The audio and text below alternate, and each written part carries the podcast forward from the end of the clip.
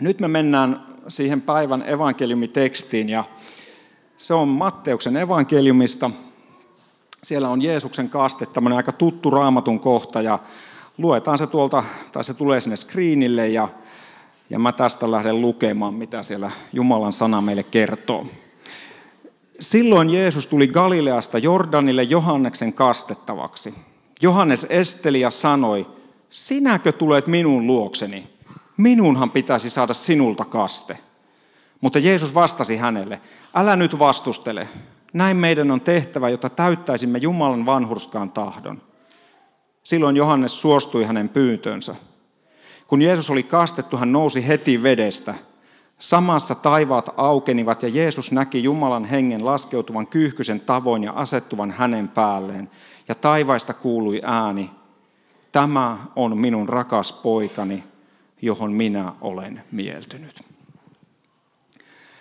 Näin meille raamattu kertoo ja kirkkotaide muun muassa tuolla tavalla sitä tilannetta on kuvannut. Me käydään verkoston messuissa evankeliumitekstejä ihan samassa kirkkovuoden rytmissä kuin luterilaisessa kirkossa yleensäkin. Ja oikeastaan suurimmassa osassa maailman tämmöisiä niin kuin klassisia tai näitä vanhojen kirkkokuntien tekstit. Ne myötäilee aika tarkkaan tätä samoja kaavoja, kirkkovuoden tekstiä. Se on yksi tapa, ei välttämättä paras, ei varmastikaan huonoin, mutta me on koettu se hirveän hyväksi. Se keskittää meidät Jeesuksen elämään. Se laittaa meidät katsomaan Jeesuksen elämän vaiheita koko läpi vuoden. Ja Jeesus on, sanoi itsestänsä, että joka on nähnyt minut, on nähnyt isän. Jos me keskitytään Kristukseen, jos me keskitytään Jeesukseen, niin ei me ainakaan ole hirveän paljon pieleen mennä. Ei siinä, etteikö pitäisi muustakin asioista saarnata, mutta kaikki loppuviimeksi kilpistyy Jeesuksessa. Siihen Jumala, hänessä Jumala on tullut meidän keskellemme jouluna. Hänessä, hänen kuolemassa ja ylösnousemuksessaan sun ja mun ja koko ihmiskunnan synti on sovitettu. Kyllä hänen kannattaa keskittyä. No katsotaan tätä päivän tekstin tilannetta. Se alkaa siitä, että Johannes Kastaja on siellä Jordanjoella. Hän on saarnannut, hän on kutsunut ihmisiä parannukseen. Hän sanoo, että muuttakaa tapanne, parantakaa tapanne, tehkää käännös, tehkää parannus. Ikään kuin se, että jos te menitte tähän suuntaan nyt, niin tehkää 180 asteen käännös, lähtekää kulkemaan toiseen suuntaan. Se on Johanneksen saarna. Jeesus tulee kastettavaksi. No Johannes, niin kuin muistatte varmaan monet, niin hän oli Jeesuksen serkku. Johannes on jo kohdannut Jeesuksen itse asiassa, kun hän on ollut vielä äitinsä kohdussa. Hän on, Johannes on näitä Jumalan suurmiehiä, suurhenkilöitä. Ja, ja nyt hän tajuu, että ei hyvänä aika, että eihän tässä nyt mun pitäisi suokasta, että hän pitäisi mennä toisinpäin. No kuitenkin Jeesus haluaa kasteen ja siitä alkaa ikään kuin Jeesuksen julkinen tehtävä, hänen julkinen työnsä. Siihen asti Jeesus on elänyt ihan niin kuin kuka tahansa juutalainen mies. Hän on ollut työn, rakennustyömies, puuseppä, me ei ihan tarkkaan tiedetä siitä käännöksestä tai alkutekstistä. Hän on ollut isä, tai maanpäällisen kasvatti isänsä työkaverina, oppinut häneltä työn. Ja nyt alkaa uusi vaihe alkaa uusi tapahtumasarja. Jumalan valtakunta on tullut lähelle. Siitä Jeesus sitten lähtee julistamaan, kun hän on saanut kasteen. Mutta mielenkiintoisesti, jos tätä samaista ajatusta tästä joesta menee taaksepäin vanhaan testamenttiin asti, niin voitte ehkä muistaa sellaisen ajan, kun Israelin kansa lähtee tuohon luvattuun maahan, jossa nyt Jeesus ja Johannes Kastaja oli. Samaan Jordan virtaan astuu mieskin, jonka nimi on itse asiassa sama. Joosua. Jeesuksen ja Joosuan molempien nimet on siitä samasta kantasanasta Jesua, Jumala pelastaa, Jumala on pelastus. Ja Joosua lähtee vallottamaan maata. Siellä vanhassa testamentissa on tämmöinen kertomus. Hän lähtee ja liiton arkki seuraa ja, ja, ja Jumalan kansa lähtee kohti luvattua maata. Mielenkiintoista on se, että kun me katsotaan Jeesusta ja hänen valtakuntaansa, niin tuo Joosuan vallotusretki tälle samalle joelle on vähän erinäköinen. Siellä Jumalan vihollisia tapetaan, siellä vuotaa veri. Siitä seuraa sen luvatun maan valloitus. Ja tämä, kun Jeesus kastetaan siinä samassa joessa, niin se johtaa myös verenvuotoon. Mutta tällä kertaa käykin niin, että itse asiassa Jumalan viholliset, me, jotka olemme kaukana hänestä, surmaamme Jumalan pojan. Ja Jumalan pojan veri vuotaa maahan, ettei enää koskaan kenenkään veren tarvitsisi vuotaa maahan. Mielenkiintoinen yhtymäkohta samalla joella. Se kertoo ehkä siitä Jumalan suunnitelmasta, miten se sitten siinä Jeesuksen elämässä, kuolemassa ja ylösnousemuksessa tiivistyy. Jumala kertoo oman rakkauden sanomansa, että ei olekaan kysymys siitä, että me lähdetään ja vallotetaan, vaan minä oman kuolemani antamalla itseni teidän puolesta haluan valloittaa sun ja mun ja itse kunkin meidän ihmisten sydämet. No tämä tämmöisenä vähän taustatietona ja, ja vähän vanhaa testamenttiakin kosketeltiin. Ja nyt lähdetään sitten katsomaan varsinaisesti sitä tapahtumaa siellä joella. Niin kuin mä jo sanoin, niin Johannes vastustelee. No se on aika luonnollista. Se ajattelee, että, että tota, no kuka mä nyt on tässä tekemään. Tässä on hyvänä aika, tässä on nyt sentään niin kuin paljon pyhempi tyyppi. Se on aika yleisinhimillinen ajatus. Kun mä sanoin, että kutsu joku alfaan, niin ihan varmasti nyt ei, en kysy kuka, mutta no kuka minä nyt on ketään kutsumaan. Mutta tällaisia me ihmiset ollaan. Kela on nyt siis tilannetta, että Jeesus sanoi, että hei, kastasit sä mut? No eihän minä nyt rupea sinua kastamaan. Ja, ja mä, mä niin kuin tavallaan peräänkuulutan itseltäni sitä, että kuulenko mä sitä Jumalan, kun Jumala sanoo ihan simppelejä juttuja. Viittisit sä sanoa tolle jotakin, tai voisit sä tehdä pienen, me kuullaan sellaisia pyhän hengen kuiskauksia ääniä, mutta mä ajattelen, että no kukas minä nyt on tuohon tekemään mitään. Mutta, mutta näin Jeesus antaa ensinnäkin meille sen esimerkin siitä, että, että koko tämä Jumalan tarina, se suuri kertomus siitä, että hän tuli ihmiseksi, niin se on aina tarvinnut ihmisen. Jeesus syntyi tavallisen nuoren naisen, nuoren tytön lapsena. Kasvatti isä Joosef, kasvatti häntä.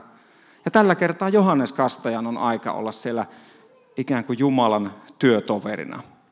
Ja tähän samaan Jumala kutsuu jokaista meitä tänään eri tavoin olemaan hänen työtovereitaan, palvelemaan, palvelemaan toisia ihmisiä. Ja niin kuin me tuossa viime vuonna, kun me lopeteltiin työ, tai vuotta ja, ja tuomio sunnuntai on semmoinen sunnuntai, jolloin puhutaan siitä viimeisestä tuomiosta. Ja Jeesus samaistuu siellä, että kaiken, minkä te olette tehnyt toisille ihmisille, niin te olette itse asiassa tehnyt minulle.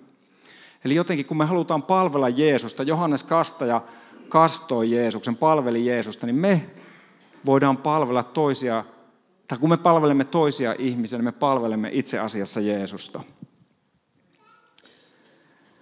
Ja toi Johanneksen kaste, niin kuin tuossa on tuossa kuvassa, on vanha kirkkofresko, niin se on jotakin, no se on taiteilijan käsitys siitä, mitä tapahtui, mutta se on, se on ainutkertainen, ainutlaatuinen tapahtuma, jossa koko kolminaisuus ilmestyy.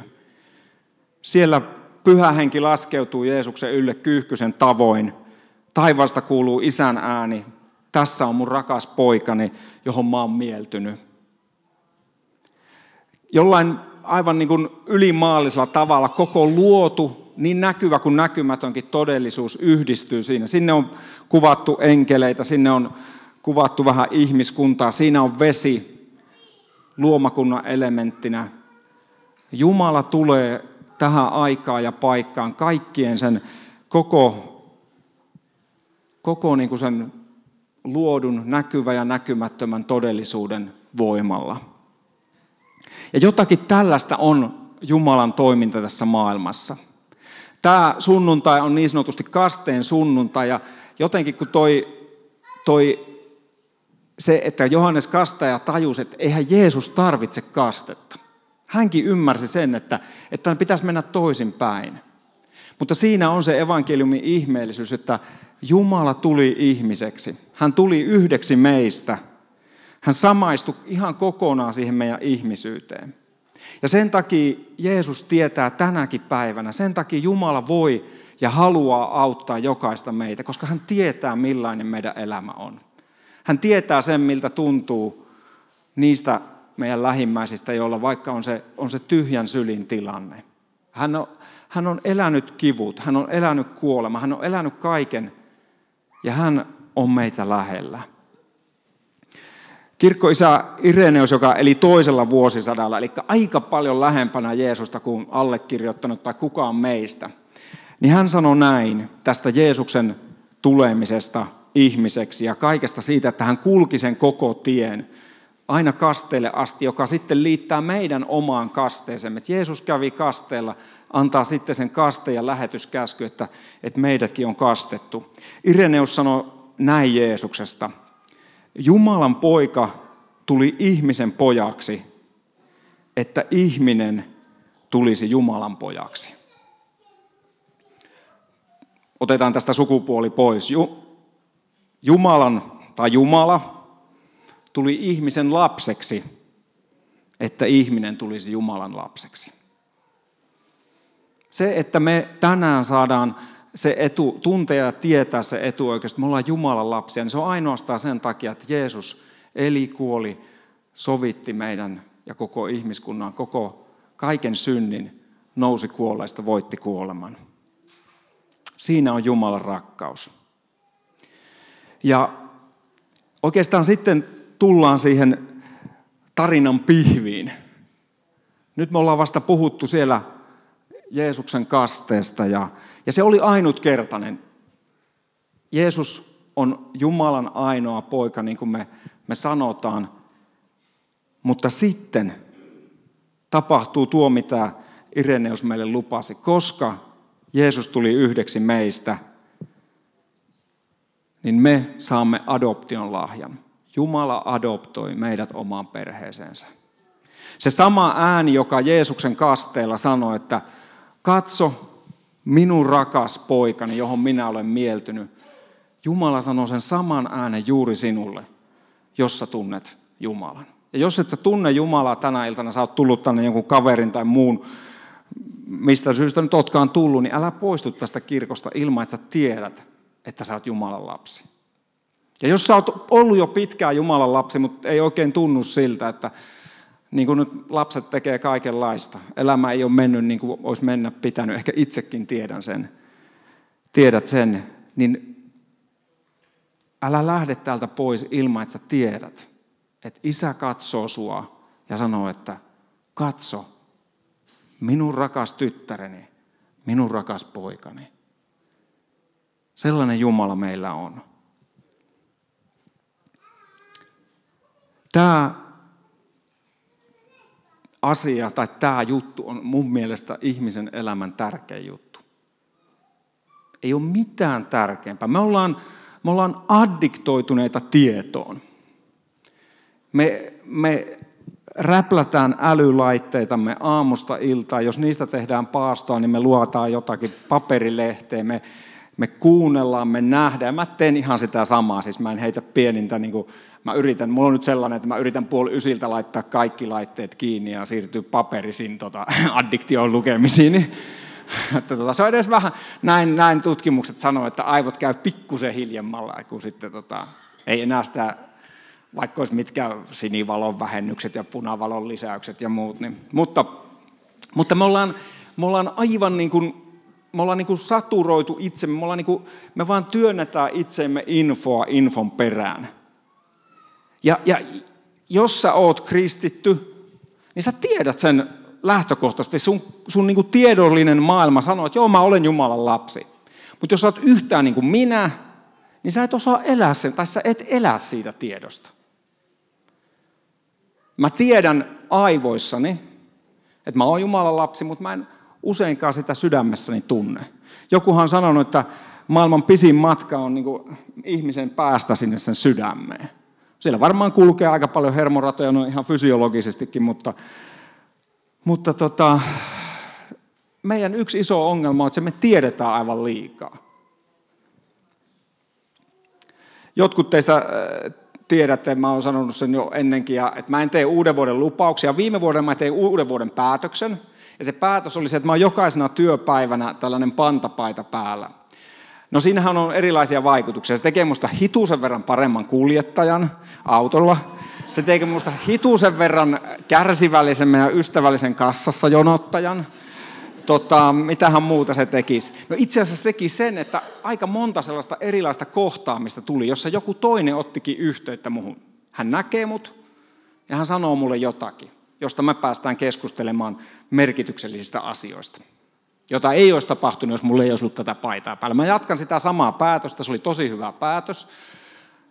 Mutta mä en, tänä vuonna mä en ole edes tehnyt päätöstä. Mä mä, tämä jatkuu, tämä päätös, mutta sitten mulla on tänä vuonna pyrkimys. Lupauksia on aivan turha tehdä, koska ne rikkoo. Ja mun uuden vuoden pyrkimys on se, että mä osaisin elää hitusen verran enemmän jatkuvassa Jumalan läsnäolossa. Siinä tietoisuudessa, josta me äsken luettiin tuossa raamatun kohdassa. Siinä tietoisuudesta koko ajan. Riippumatta siitä, mitä mä teen, mitä mä jätän tekemättä, riippumatta siitä, miten mä käyttäydyn, mitä mä sanon, mitä mä jätän sanomatta, riippumatta mun asenteista, teoista, mistä tahansa.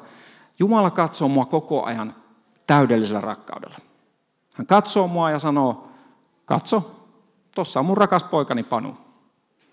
Mä oon jopa hänen mieltynytkin. Ei sen takia, millainen se on, vaan sen takia, että Jeesuksen takia hän on mun rakas poika, niin mä häntä rakastan.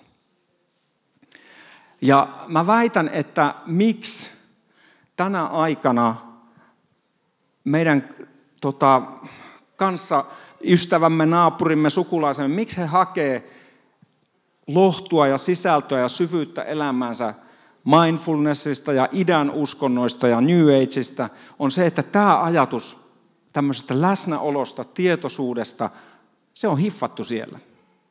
Sille ei ole mitään takuuta, se on vaan sellaista omaa mielen ajattelua, pahimmassa tapauksessa jopa joihinkin henkivaltoihin yhteydessä olemista, jotka eivät ole hyvästä.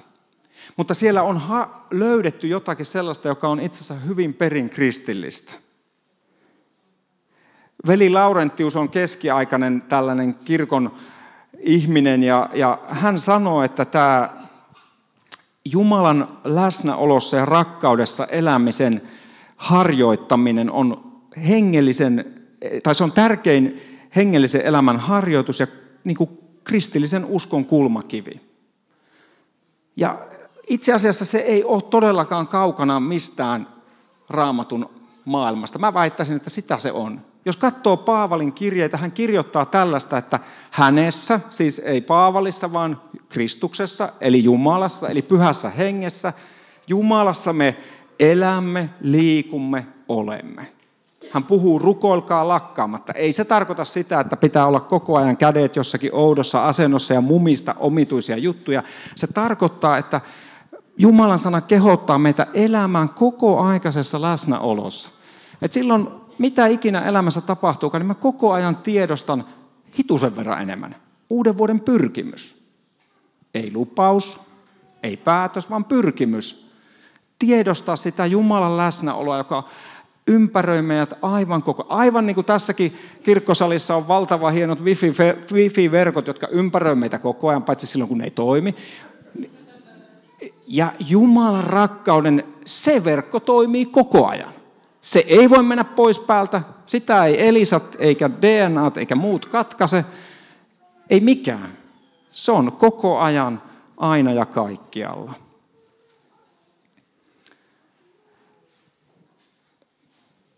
Miksi Jumala haluaa tällaista yhteyttä? Siitä yksinkertaisesta syystä, että hän haluaa rakastaa sinua ja minua. Se on ensimmäinen lähtökohta. Ja se toinen syy on se, että Jeesus ei kulje enää, ei Helsingissä, ei Espoossa, ei Vantaalla, ei missään missä sä olet, muutoin kuin sinun ja minun ja muiden seuraajensa hahmossa. Jeesus haluaa edelleen rakastaa tätä maailmaa, ihan niin kuin hän rakasti silloin, kun hän kulki täällä maan päällä.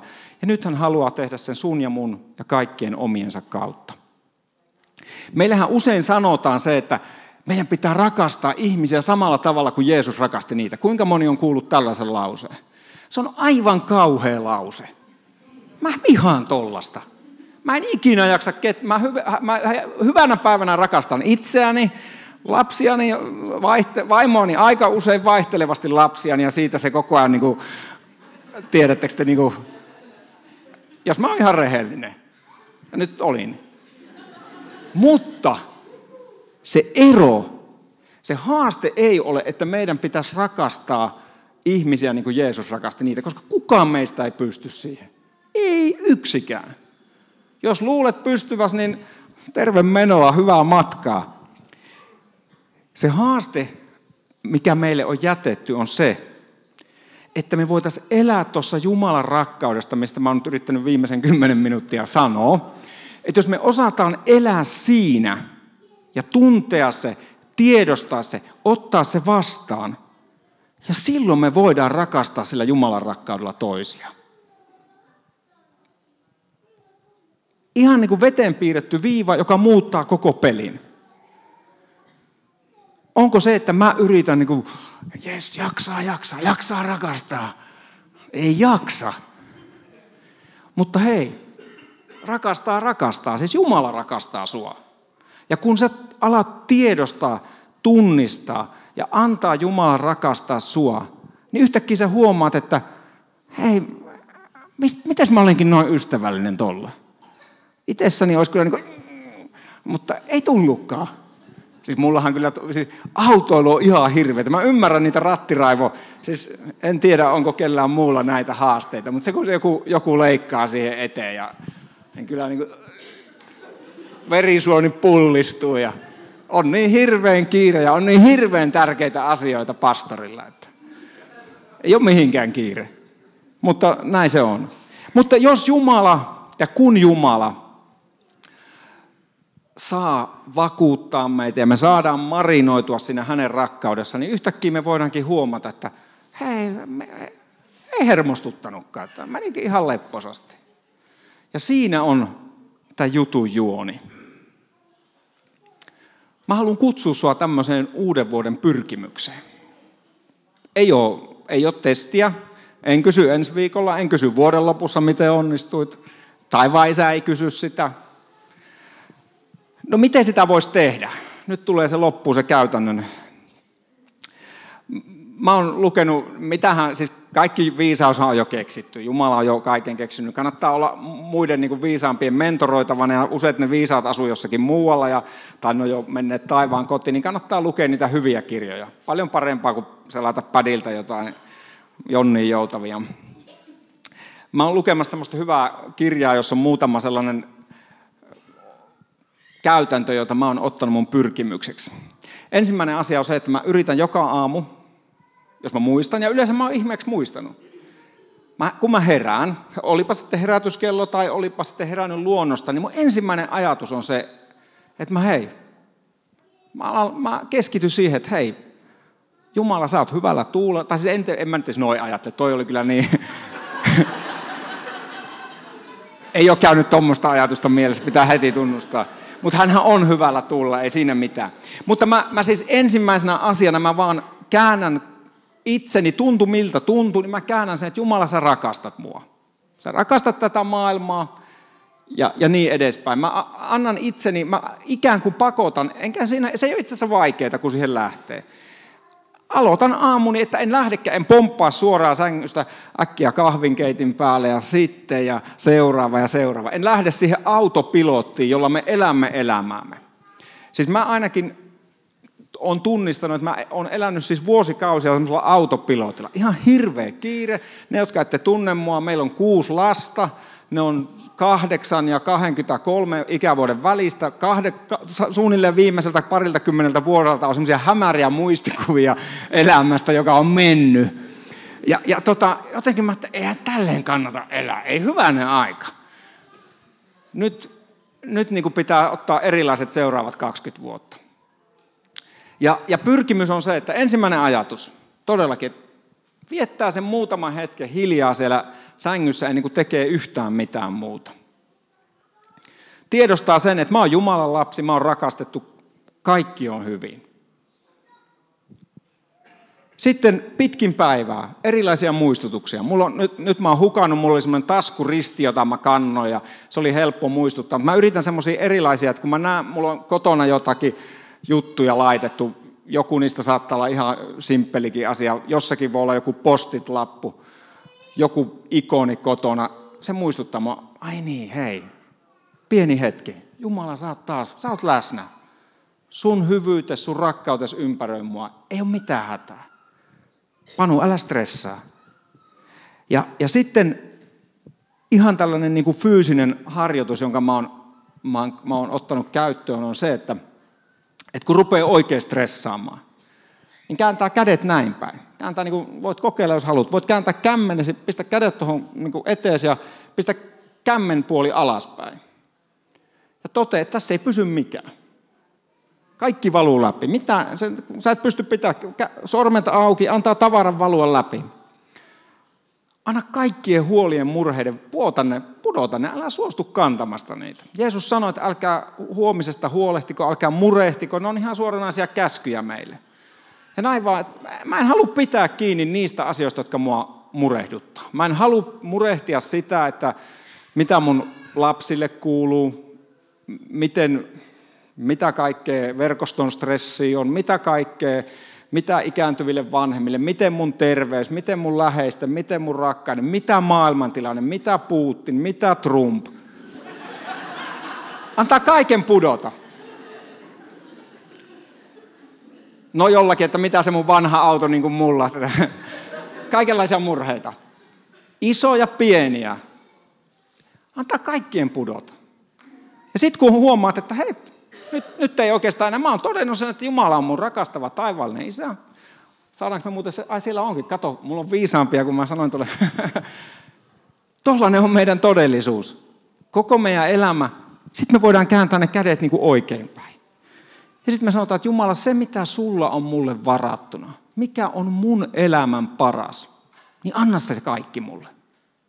Pidetään kädet oikeinpäin ja otetaan se kaikki vastaan. Ja, joka kerta, kun sä huomaat, että sä rupesitkin stressaamaan, tai tapahtui jotakin muuta, että sä unohdit kokonaan sen Jumalan läsnäolon, niin älä lähde sille kehälle, että voi vitsiläinen, taas mä unohjan, taas mä oon tämmönen. Ei yhtään sitä. Ei yhtään itsesyytöstä, vaan välittömästi, hei isä, kuulolla ollaan taas. I'm awake, olen hereillä, mä tiedän, että sä rakastat mua. Se on se mikä sen oikeastaan niin kuin tämän jutun se viimeinen on, että kun me aloitetaan joku pyrkimys ja sitten me mokataan, niin että no ei tästä mitään tullut. Päinvastoin, joka kerta kun tajut, että en elänyt siinä Jumalan läsnäolossa, siinä syvässä rakkauden tietoisuudessa, niin käänny välittömästi. Ja Jumala on kukas muu kuin tuhlaajapoja isä, joka juoksee vastaan. Ottaa syleilynsä, sanoo, Siinä on mun, katso, siinä on mun rakas poikani, siinä on mun rakas tyttäreni. Ja taas lähdetään kulkemaan yhdessä. Tällainen on se uuden vuoden pyrkimys, johon mä haluan kutsua sut elämään niin, että sä tiedät aina hitusen verran enemmän sitä Jumalan rakkautta. Ja katsotaan pitkin vuotta. Ei tule testiä, mutta tuu kertoo, jos joku juttu on onnistunut. Jos joku haluaa, niin pitkin vuotta voi tulla vaikka tänne kertoa. Missä onnistu, missä epäonnistu, mikä autto sua niin, että sä pystyt tuntemaan ja kokemaan sitä Jumalan rakkautta hetkestä toiseen ja elämään siinä todellisuudessa. Käydään rukoilemaan ja tehdään se koska meidän elämässä on niitä asioita, jotka painaa ja murehduttaa, jotka me ollaan tehty väärin. Mä pyydän, jos sä haluat, niin laita käte siihen, niin kuin mä äsken näytin, että pistä ne kämmenet alaspäin. Anna kaiken sen, mikä sun sydämelläs syyttää sua, mikä sua korpee ittees. Se, missä sä koet, että ehkä Jumalakin on ollut epäreilu sulle. Psalmit on täynnä sitä, että että psalmien kirjoittajat sanoivat, että Jumala, miten ihmeessä, miten sä voit tehdä mulle näin? Jätetään tämän vuoden alussa täällä yhdessä kaikki se, mikä painaa. Ja pistä silmät kiinni, jos se helpottaa. Suola, pistä käte siihen ja älä pidä kiinni niistä asioista, mitkä, mitkä sua painaa ja, ja, ja on ehkä asioita, jotka ei ole oikein. Rukoillaan yhdessä. Rakas taivaan Isä, me kiitetään Sua, että jokainen, joka olemme sinun lapsia tai tunnemme sinut, me ollaan sun lapsia ja sä rakastat meitä äärettömällä iankaikkisella rakkaudella. Auta meitä nyt jättämään kaikki se, mikä meidän omassa elämässä on pielessä. Meidän sanat, teot, ajatukset, laiminlyönnit, jotka me tiedetään, että ne ei ole ollut sun mielen mukaisia, joilla me ollaan rikottu itseämme ja toisiamme ja sinua vastaan. Kuule, kun me tässä vielä hiljaa jätetään ja tunnustetaan se, mikä itse kutakin meistä painaa.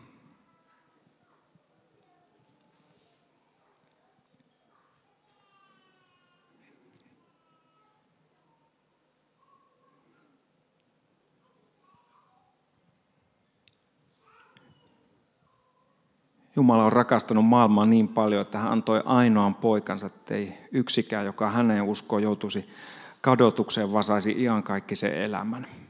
Jumalan palvelijana haluan julistaa sulle kaikki sun synnit, kaiken, kaikki sun väärät teot, ajatukset, sanat anteeksi annetuiksi ja julistaa sitä, että sinä olet Jumalan lapsia. Hän katsoo sinua ja sanoo, katso, tässä on rakas tyttäreni, tässä on rakas poikani johon minä olen mieltynyt. Amen.